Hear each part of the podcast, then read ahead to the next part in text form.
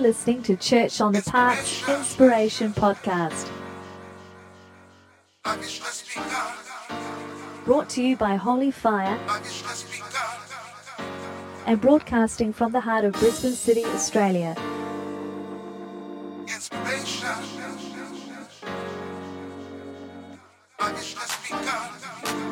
Speaking today is Pastor Glenn Gerhauser.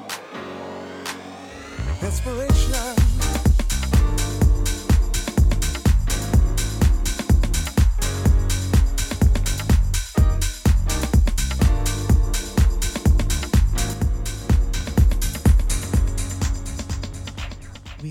The privilege this morning of having Fran Shore share the word. For those who don't know Fran, if you're online, everyone knows Fran here. Everyone knows Fran here. But if you're online, Fran graduated from Holy Fire Ministry Training School last year. And not only that, she's been a help, she's been a part of the grad team, helping, serving, uh, sh- sharing, and inspiring, and helping uh, encourage the team uh, at Bible school. So it's uh, Fran is a really precious woman of God, and it's good to hear. It's good to hear from the women. It's good to hear from the women of God. And so, without any further ado, let's invite up Fran. Give her a nice, nice warm welcome.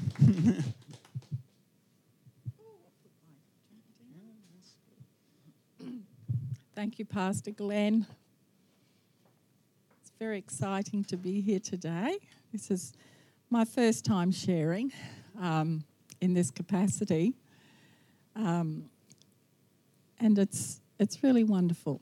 It's really wonderful to have my beloved brothers and sisters supporting me in this, because I do need your support and your prayers. Yeah, I, when Pastor Glenn asked me last week to speak today, I was wondering what word has the Lord actually given me? I didn't have a prophetic word written down or anything fancy. but I realised over the first couple of days, feeling rather desperate, Monday, that the Lord had put a deposit in me over a period of time. And it's out of this that I, I want to speak today. It's out of this, like a well, I suppose, that I was able to draw buckets from. um, because I started four and a half years ago at Holy Fire School of Ministries here. And my life has been completely changed since then over that period of time. It was the Word of God, anointed teaching, anointed impartation coming into me and changing my life for reality. Because I was born again 48 years ago. I knew a lot about God. I'd sat through a heap of talks. For a long time, I was in a church that used many scriptures each message from the King James Bible. So they were better, better scriptures. But, and I'd had ups and downs in those years. I'd had drama, I'd had crises, I'd had great joys. But when I started here, I was still, there was something very much missing in my life. I'd spent, I'd seen wonderful signs and wonders, the miracle working power of God in my family as ones of us were healed and even saved from death's door. I've wonderful testimonies, but there was something missing in me. I found that. I found the Lord here. I found relationship with the Father. The Song of Solomon's unit, Song of Songs, which we're doing this semester, changed my life because I'd never had a father who was able to relate to me at all or even spoke to me. I hadn't had men in my life who were faithful and true. And in that semester, the one that's coming up again, once every three years, I found relationship with the Father. I was really impacted and it changed my life. So I praise God for these last few years. Goodness me, I just love I love being here. I love being here on Monday nights at uh, when Bible school is on. I love my brothers and sisters in the Lord. I was so scared when I started here. Goodness me, I felt like fish out of water. There's a room full of people that I didn't know, and I was quite shy. I'm not really a speaker, and um, yeah, it was it was scary, and I didn't really know what to do with it all. But uh, I stuck in there, stuck in there, and didn't give up, even when I felt to, when I felt out of my depth. I stuck in there, and that anointed teaching and anointing of the washing of the water of the word just kept working in me. so, the Lord's given me a message.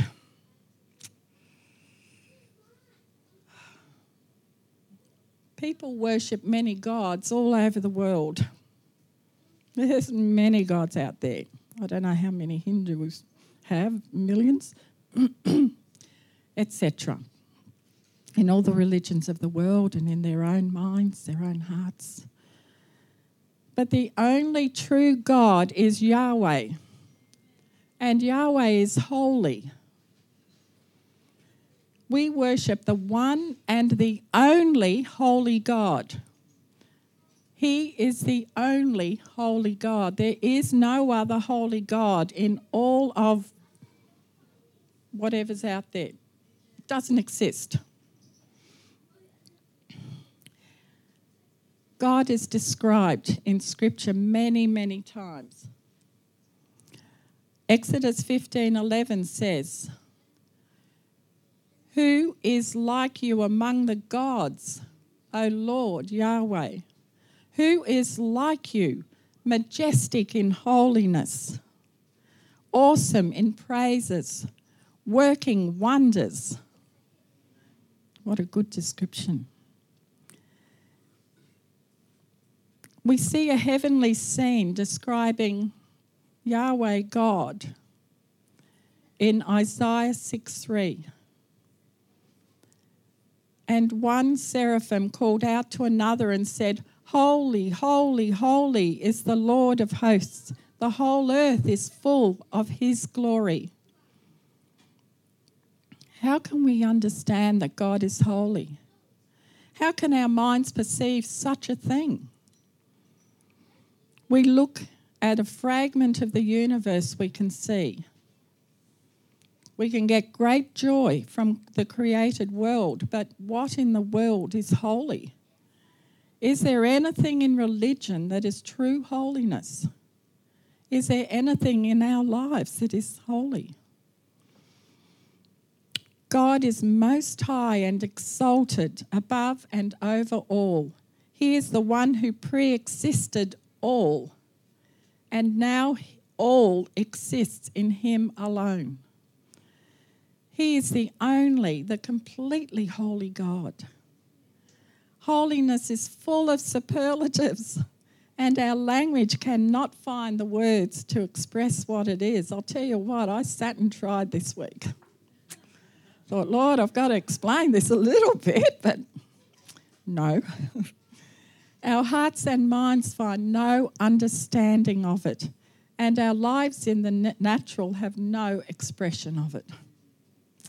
Holiness is pure, it's without guile and complete in love. God's motives and agendas are totally good and holy. There is no spot or blemish in God. There's no shadow, no imperfection of any kind Even the judgments and wrath of God are completely clean and righteous. Heaven is full of awe. Heaven is full of awe and amazement at His holiness. We're talking about heaven here, the beings that God created to worship Him. The angelic beings have been with God since they were created. They live in heaven surrounded by glories we can hardly imagine. And yet these things hold no attraction for them. They can't help but cry out continually in astonishment and reverence Holy, holy, holy. That's pretty awesome, isn't it? Goodness me, you'd think they'd have a few other things to do up there. A few other things to look at and praise. but the holiness of God is a mystery because, for all the superlatives of holiness, holiness is completely humble. God reaches out to a sin filled world. God has compressed himself to enter our sphere, to cry out to us again and again, to respond to him, to hear him, to let him in. The call of our Father echoes throughout Scripture, really from beginning to end. It's a cry of the Father's heart. In Leviticus 20 26, it says, Thus you are to be holy to me, for I, the Lord, am holy, and I have set you apart from the peoples to be mine. God's cry just resounds through the whole of Scripture. I have been focusing on the book of Jeremiah this year. I hadn't read it for many, many years, if at all, because it always kind of scared me. but anyway, the Lord sat me perched with Jeremiah. I love that prophet. And often when I'm reading Jeremiah, and the cry of God through him. I start to weep as I read the heart of the Father over and over again, pleading to his people to love him again. He wants them to call him their God and be restored to his goodness, his promises, and his bounty in their lives. In fact, the Old Testament is full of God's desire. He wants to share himself and for us to share in all He has. It's very raw and emotional to read.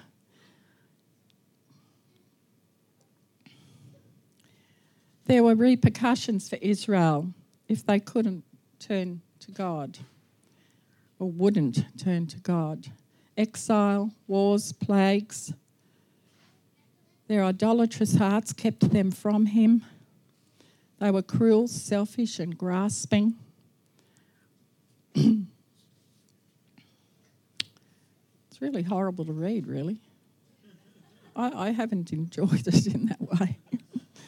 I've underlined a lot of bits and put a lot of asterisks around the place, but that cry of God's heart keeps coming through through these prophets who were so blessed to be his mouthpieces, but boy, I don't think I would have wanted the job at the time.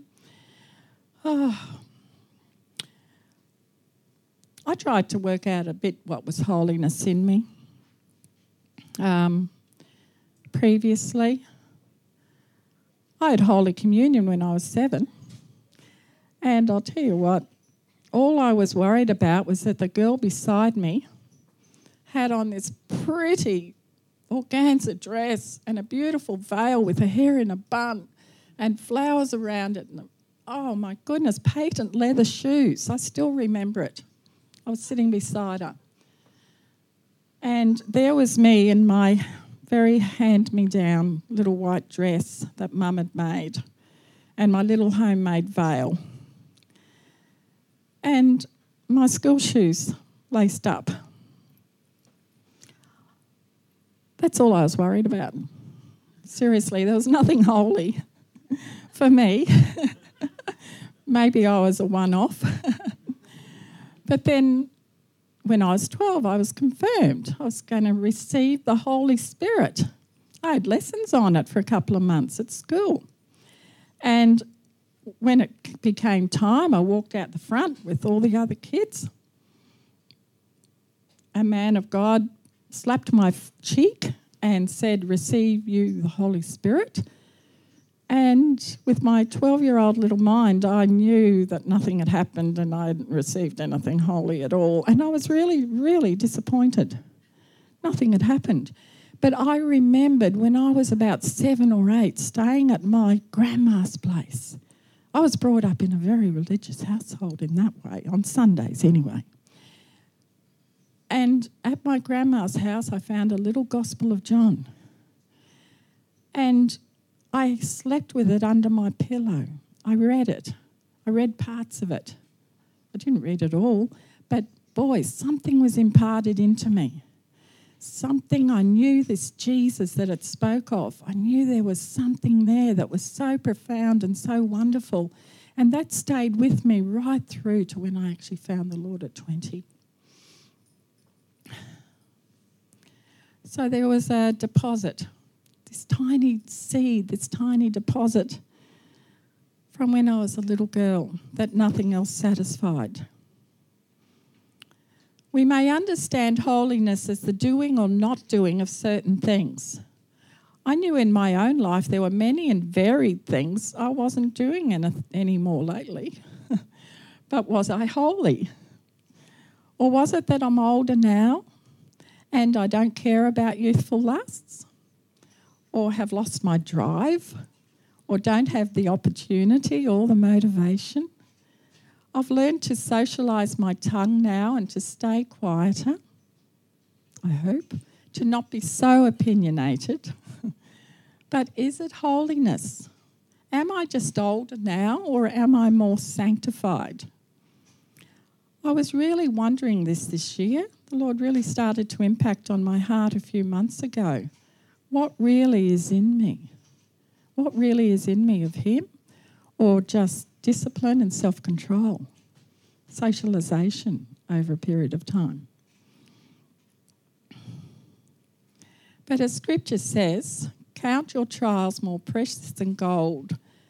I have at times thought that I have overcome certain responses or triggers only to find that sin or weakness or lack of wisdom was still very active in me. okay, Romans 7. Anxieties, blaming people, labeling others, unforgiveness, and all less overt sins that may only raise their ugly heads in certain circumstances.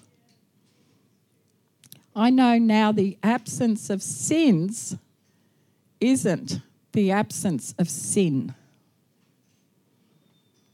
Evangelists go to obvious sinners. I've often thought this. Evangelists go to, you know, just to people who really look down and out. Not all of them, but I hear this, you know, going to down and out people. But I think, what about the little old ladies who've never been saved and they're living really good lives?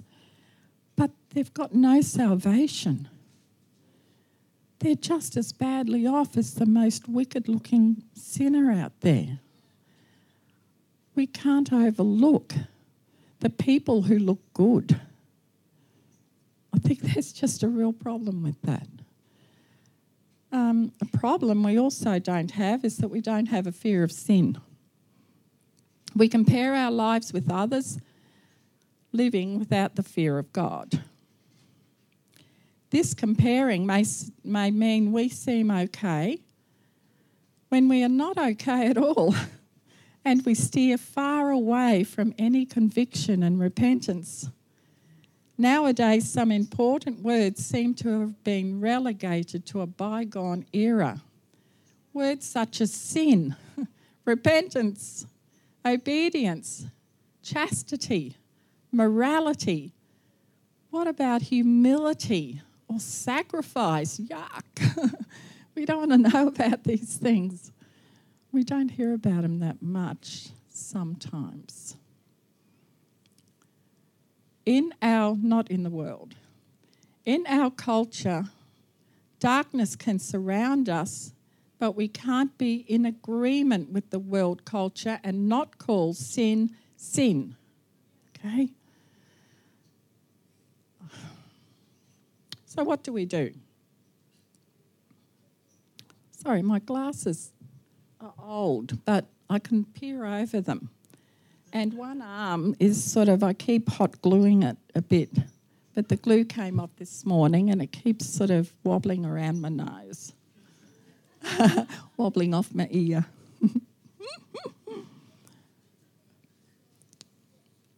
so, what do we do? We know God wants us to be holy as He is holy. It starts with honestly looking at our lives and not whitewashing our hearts or our responses, our habits, or our sins. Our journey is an ongoing one that will probably only end with our last breath.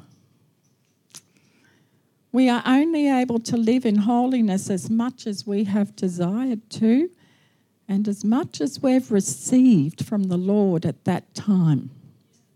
It's got to be real. It's got to be a real change inside our hearts. Scripture tells us what to do. Leviticus 11:44 says, "For I am the Lord your God. Consecrate yourselves therefore and be holy, for I am holy." And we are exhorted in Scripture in Deuteronomy 28 9.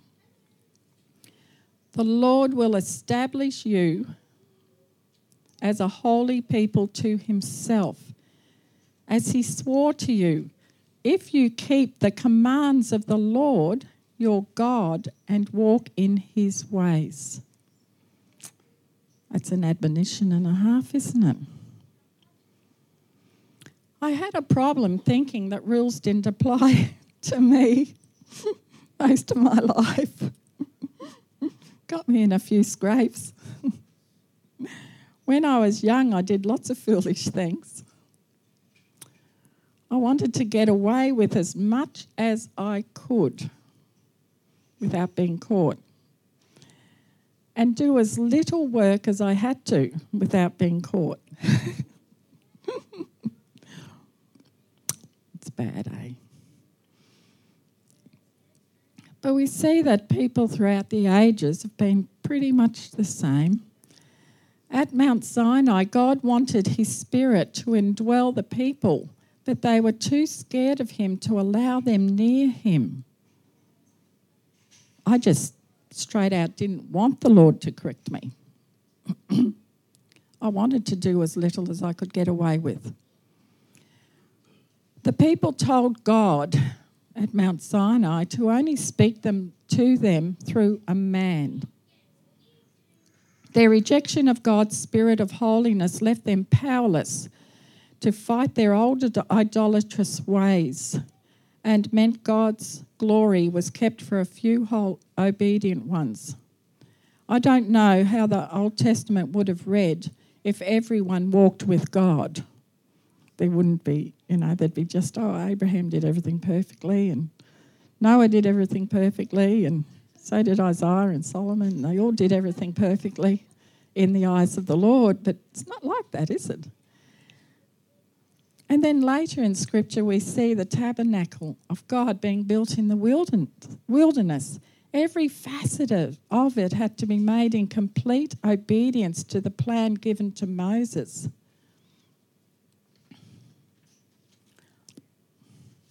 Let's fix my papers up. When all the commands were accomplished, God came and filled the tabernacle with his presence was based on obedience to those commands he had given them to build the tabernacle, wasn't based on anything else in their lives. It was based on those commands. You fulfill these commands, I'll come and live with you. It's amazing, really, when you look at the commands of God to various people in scriptures. Noah had to build the ark. Didn't tell him how to treat his wife and how to, you know, handle his kids and what to do about his boss if he had one. Like, he had to do that command. When the Temple of Solomon was built, also, a new band of builders, craftsmen, and priests had to obey every plan and command. Again, as all was fulfilled, the glory of God filled the temple and the priests. God always rewards obedience. Most Bible forefathers had one or a few jobs to fulfill. Oh, I just said that. Anyway, that's okay. What happens when God manifests his holiness to us? The prophet Isaiah had a wonderful vision when he was being called of God. Apparently, he was a great orator of his day and spoke widely. Then God came. Isaiah saw an open vision of the holy God in all his glory. In Isaiah 6 3, it says, And one seraphim called to the other and said, Holy, holy, holy is the Lord of hosts. The whole earth is full of his glory. What was Isaiah's response to the holiness of God? He was rightly filled with fear and his sin was exposed. He was dumbstruck and devastated. But God immediately cleansed his sin and forgave him. Isaiah's response was humility, submission, and obedience to be God's messenger to his people. Isaiah saw who he was working for and suffered humiliation and persecution willingly throughout the rest of his life. Will we? will we? Will we, will we see the holiness of God and have it impact us in a similar way? God also blesses us with the fear of God. In Jeremiah 32 38 to 40 says, They shall be my people, and I will be their God, and I will give them one heart and one way, that they may fear me always. For their own good and for the good of their children after them, I will make an everlasting covenant with them that I will not turn away from them to do them good and I will put the fear of me in their hearts so they will not turn away from me. The real fear of God is a gift of God, a fabulous gift of God to keep us on the road of salvation, on the straight and narrow, able to obey his commands, having that willingness because we have seen the Lord.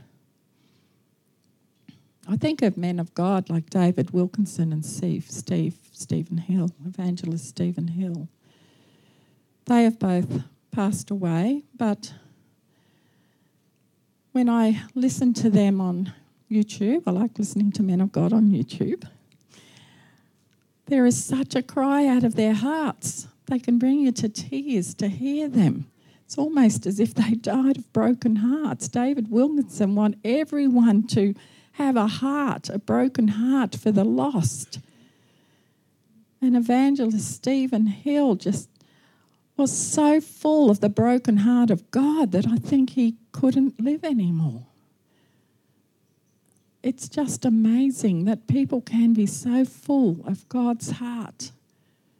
And most of the time, I know I would reject it because it's too hard to handle. Mm. Corinthians uh, 2 Corinthians 7 1 says, Therefore, having these promises, beloved, let us cleanse ourselves from all defilement of flesh and spirit, perfecting holiness in the fear of God. Okay, it's up to us. It's up to us to actually give in and want that heart of God in us. so hard to sacrifice ourselves. I think coming to Holy Fire School of Ministries made me realise I must cleanse myself of my past And I asked God many, many times to shine His light into the darkness that was within me. He always answered. I had a book um, after one of the sem- semesters. It was um, my book of repentance, of um, sins and repentance. And while I was filling it in, and I could still fill in more, the Lord, every morning when I was reading scripture, the Holy Spirit would show me a sin in my life. And it might, might have been from when I was younger or as an adult or many and various sins. My goodness. I, I would write out each sin as He showed it to me and write out my prayer of repentance and the forgiveness of the Lord for me. And um, yeah, that's what I just had to do at that time. And um, yeah, makes wonderful reading. We could all do one. The fear of the Lord in us should drive us to seek real answers and real change. We need to overcome or subdue certain things in us. What about our cultures? What about our family traditions? Are these the seed of God in us? Our empty religion, our desires, our focuses, our habits, and even our language and our speech. We need old wounds healed. We all have them. Old pain eased. So we're not being triggered into unrighteous speech and actions because they haven't actually been cleaned out of us and replaced with the Spirit of God. Jesus explains how these things were not planted by him. These all sorts of things in us, in our psyche, in our traditions, in our way of life, our way of handling people. They're not all planted by Him. Anything He did plant, He will allow to mature. But here Jesus is discussing the defilement in, in our hearts in Matthew 15 13 to 18. Every plant which my heavenly Father did not plant will be uprooted. So, if we've got seeds in us that have grown to maturity, or even if they're still little seeds and they weren't planted by Him, they were planted by us, by our lust, by our needs, by our insecurities, by the devil, by whatever, um, they have to be pulled out, uprooted. They have to be uprooted. Um, we allow Him to uproot anything that hasn't been planted by Him. We can turn the unacceptable words of today into the words that bring life conviction, repentance, humility, sacrifice. The Lord makes a profound promise to us. This in Jeremiah 31 33. Great promise. Boy, do we need this. But this is the, de- the covenant which I will make with the house of Israel after those days, declares the Lord. I will put my law within them, and on their hearts I will write it. We're not writing this story ourselves. The Lord is, as we submit to Him. Yeah, Jeremiah 31 33, I believe. Um,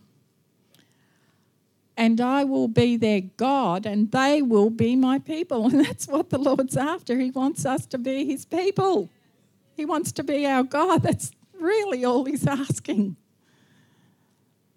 God uproots, then writes. Uproots, then writes. We need the laws of God written on our hearts.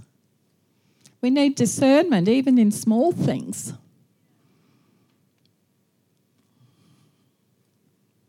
I find that even when I'm watching YouTube, you know, I enjoy some YouTube. And um, I watch a lot of wonderful talks and exhortation from people of God, testimonies, healings. I do not watch Minecraft, but boy, my grandchildren do. I know all about it.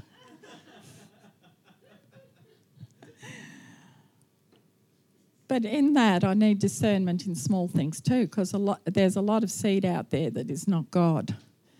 And if I'm feeling uncomfortable or it's not obviously what we've learned from Scripture and been trained to understand from Scripture, no, don't touch it. As people who have allowed God to renew our lives and submitted to His resurrection power, we are new creations in Him. We must constantly reject things that are not of God. And through His miracle working power, take on His character and nature. Okay, it's a miracle. It's not something we work up in ourselves, it's a miracle. We are to take on His name to be living as He lives and not be Christian in name only. He empowers us to live in His life as we allow His own nature and character to our own we allow our own characters and natures to die within us and be replaced with his as we submit to his holy spirit. Ephesians 4.22 to 26 says that in reference to your former manner of life you lay aside the old self which is being corrupted in accordance with the lusts of deceit, and that you be renewed in the spirit of your mind, and put on your new self, which is the likeness of God that has been created in righteousness and holiness of truth. So, this is all a wonderful miracle of the Holy Spirit within us. Takes the onus off us, doesn't it? Holiness is resurrection life, replacing our carnal life. We die, the Holy Spirit resurrects. This happens again and again through our lives as we acknowledge areas of darkness in us and we submit to the resurrection power of the Holy Spirit. The Lord plants seeds in our hearts before, during, and after being born again. I had one planted in me long before I was born again. And we can think that people have no seed of God before they're born again, but yes, they do. And it draws them to Him, or they reject it. His seeds bear the fruit of the Spirit and righteousness as they grow in us. They are His holiness manifesting in our lives. We can then set apart our bodies and our thoughts, wills, and emotions in devotion to the Lord. What are the some of the seeds planted in us by the Holy Spirit? Well, we know they're love, joy, peace, patience, kindness, goodness, faithfulness, gentleness, self control. These are some of the seeds of the Lord, though there's many more than that, I'm sure. But this, these are some of the trees that can grow to maturity in us. In 2 Corinthians 4, um, 4 6 to 7, it says, For God who said, Light shall shine out of darkness, that's quoted in Isaiah a few times, um, is the one who has shone in our hearts. So the light that the Lord sends into darkness is the one who has shone in our hearts to give the light of the knowledge of the glory of God in the face of Christ. But we have this treasure, and this is so deep, I can't even um, start to meditate on this very well. But we have this treasure in earthen vessels so that the surpassing greatness of the power will be of God and not of ourselves. This is miracle working power. This is the power of God in us cleansing us and replacing what needs to be replaced with Him. It's not of ourselves. We don't get education for this. We don't have religion to accomplish this. We don't psychoanalyze ourselves to accomplish a better life, to be more good, to be holy. None of these things work. We don't give ourselves any attributes of God. If we could, we would have. We don't.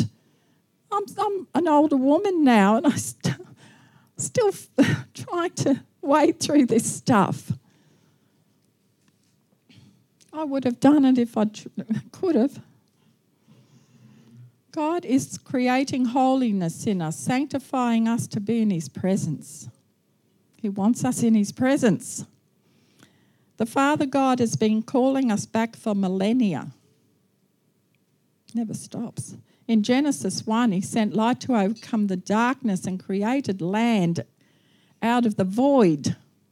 In the same way, He sends light into us and creates the good soil of our hearts, separated from the darkness and void that was in us.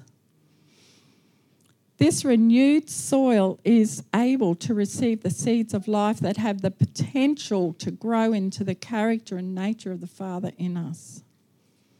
All seeds are potential only until they are given the things they need to grow in us. I received seeds from God when I was born again. I tried to obey God in some areas of my life where it suited me. Others I ignored, and sin matured. This is after I was born again. But that cry for holiness was within me. Even from when I was seven, there was that there was a seed that had been put in me that I knew I wasn't that I was ignoring. I hated my sin. A time at Bible school and anointed teaching gave me the light of God shining in my heart. I could have sought the Lord myself, but I hadn't. I believe we can focus on the Lord, but we choose not to. I know I did. As we approach God in humility, submission, and obedience, God's presence comes to change us in pure love. We may not see discipline and correction as love, but it is.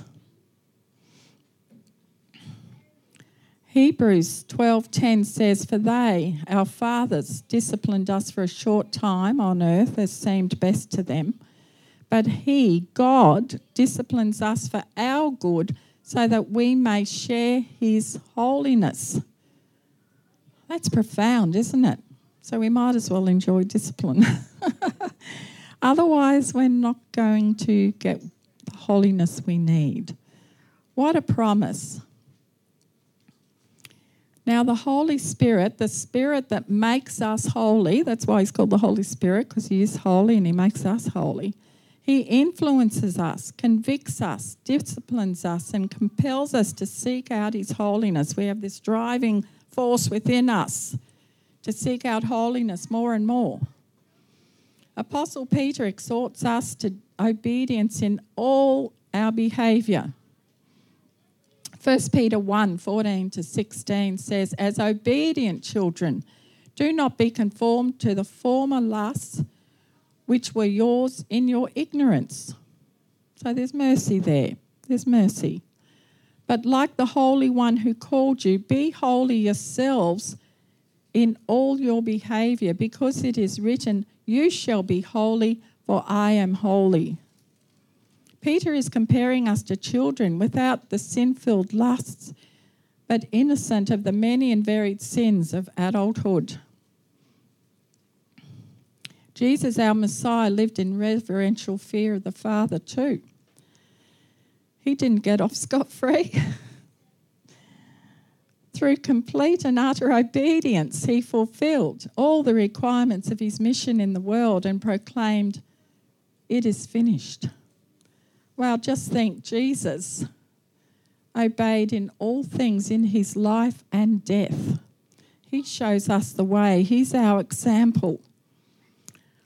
Romans 5 6 says, For why we, while we were still helpless, at the right time, Christ died for the ungodly. He didn't die for the righteous. He made the way clear for mankind to be able to have a relationship with the Father. We have never and will never deserve this incredible mercy of God. We were the ungodly. And it was so we could be with him and his Father that he died for us. Because of his love for us, we respond. Our love for Jesus makes us want to please him, to delight him, and have him make us his sons. We don't want to cause him pain or hurt. We want to examine ourselves and be free from sin as much as we are able to, and have his wonderful forgiveness fill us with a hope and a future with him, and a much richer, richer and more peaceful life for ourselves. We really get something out of this. We're not just giving up. We're not just dying to everything and getting nothing to replace it. We're not empty and void. We're full of this incredible life, this joy, this peace. It's awesome. Colossians 1:22 says, I'm winding up now. Colossians 1:22 says, "Yet he has now reconciled you in his fleshly body through death in order to present you before him holy and blameless and beyond reproach." What an incredible scripture, what an incredible promise. Through his death, we can be presented holy and blameless and beyond reproach because we are going to be presented one way or the other. Yeah. Either we accept this or we don't want to think of the other. John 14, 15 to 17 says, If you love me, you will keep my commandments. This is Jesus speaking. If we love him, and we say we do, we will keep his commandments. John 14, 15 to 17. I will ask the Father, and he will give you another helper, the Holy Spirit, that he may be with you forever. That is the Spirit of truth, whom the world cannot receive because it does not see him or know him. But you know him because he abides with you and will be in you. That's an awesome thing. We have we don't have to do it ourselves. This is God working in us. My goodness, how could He have made it any better for us, really? Jesus is our Saviour in every way. He made the way clear for us to be restored to our Father God, and He sent the Holy Spirit to work holiness in us.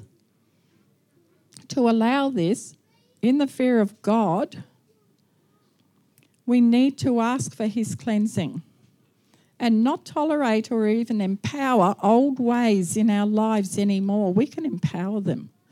We can want them. We can want old ways. We can not want to let go.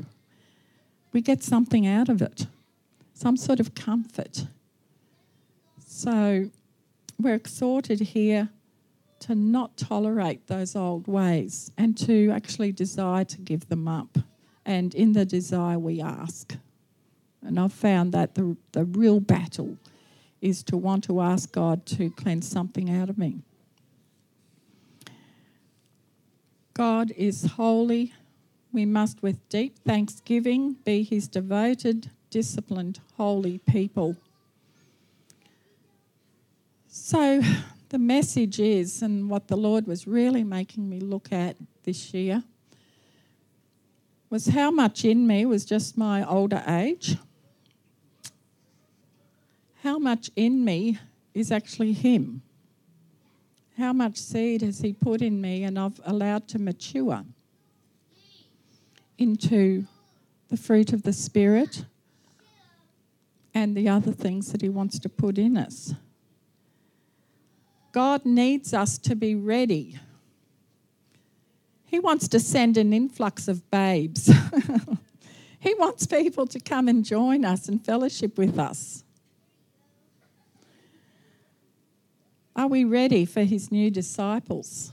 Are we ready for people who come in with issues, with all manner of uncleanness in their lives? They're not all going to be coming in smelling right. We don't want to reject them. We don't want to fail when the Lord sends us people. We need to be ready and waiting and able to give out of that well, that abundance that He's put in us, which then flows out of us like a river of living water, out of us into them that they can drink of. They need to have us able to be used by the Lord and to speak the word to them, not just scripture, though that's of course we'll need to speak scripture, but the word that God has for them. Often it's that that touches the hearts of a of a person who's down in the mall or at the shopping centre or in a queue, or our family members around the table. We can just say that sentence. Kiara does this with me all the time, my own beautiful daughter. She is a font of wisdom. And she said to me this morning, Mum, I don't, eh, I won't be able to get up and talk at any time. And, and um, I said, But you're a font of wisdom in the times where you speak that one sentence to me or to someone else in our family that completely breaks something open in me. And that's the work of God. And it's just as pertinent as any other work that God has us to do. So we have to obey God in the things that He tells us to do, because even Jesus said, I only do what I see the Father do. We have to obey Him to go to the people He wants us to go to with the words that He wants us to speak to them in the circumstance that's there. We don't have to make it all up. we just have to hear Him. I found that really hard because the thought of approaching people is very scary for me. And I think we're mostly the same. So the Lord will bring people to us, and we will get such joy from speaking the words of life because they change us each time we speak them too. And we go, oh my goodness, the Lord got me to say something wise. and it really is a thrill. So we must be ready. Um, I printed out Jesus' commands off the internet. I have them in a display book. We need to read and meditate them and know what his commands were. If we love him, we'll obey his commands. We need to know what they are. So we can read and meditate. We can work at it, print it out. And I found one of the main things in my life is that I've got to believe the commandments apply to me. I've had to change my attitude and stop being this airhead who thinks I'm a free spirit and something applies to everybody else but doesn't really apply to me, and just weasel my way around it and actually believe the words in the book are for me. That's been a hard one because I haven't wanted to give in on that. I still gloss over passages of scripture and things that Jesus says. Put them in the too hard basket for now. So, God forgive me, but that's, I think, what we can do. Anyway, that's my um, that's my message. Praise God. I hope it hasn't been too heavy or yeah. um, it's possibly a difficult one, but I know how much the Lord's given me joy and peace through this, through finally giving in and um, having that anointed teaching that I've needed so much. So I praise God. Yes. Well, I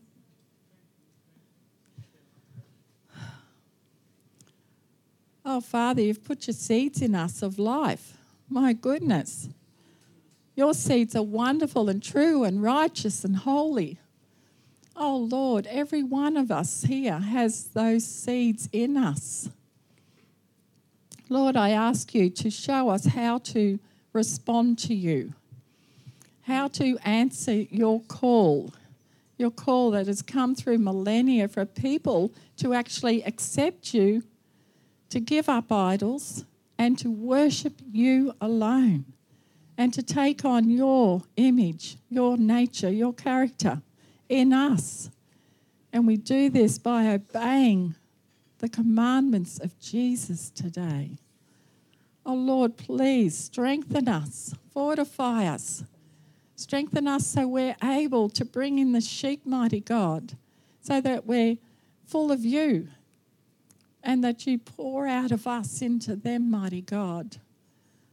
Oh Lord, I thank you for what you've deposited in us already, mighty God. I thank you for my brothers and sisters, my teachers, Lord. Oh, the love that comes from the brethren just as a solid wall around us. Thank you, Father. I just praise you for what you've brought us into. In Jesus' name. Thank you, Lord.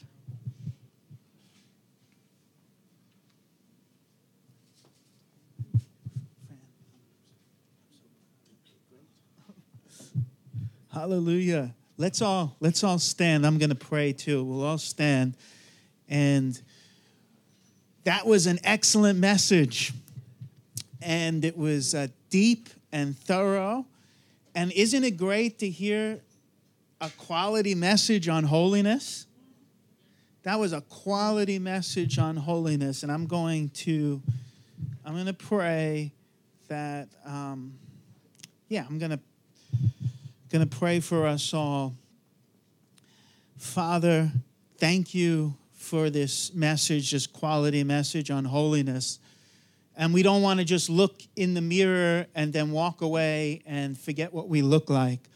We pray for this message of holiness to work in our lives.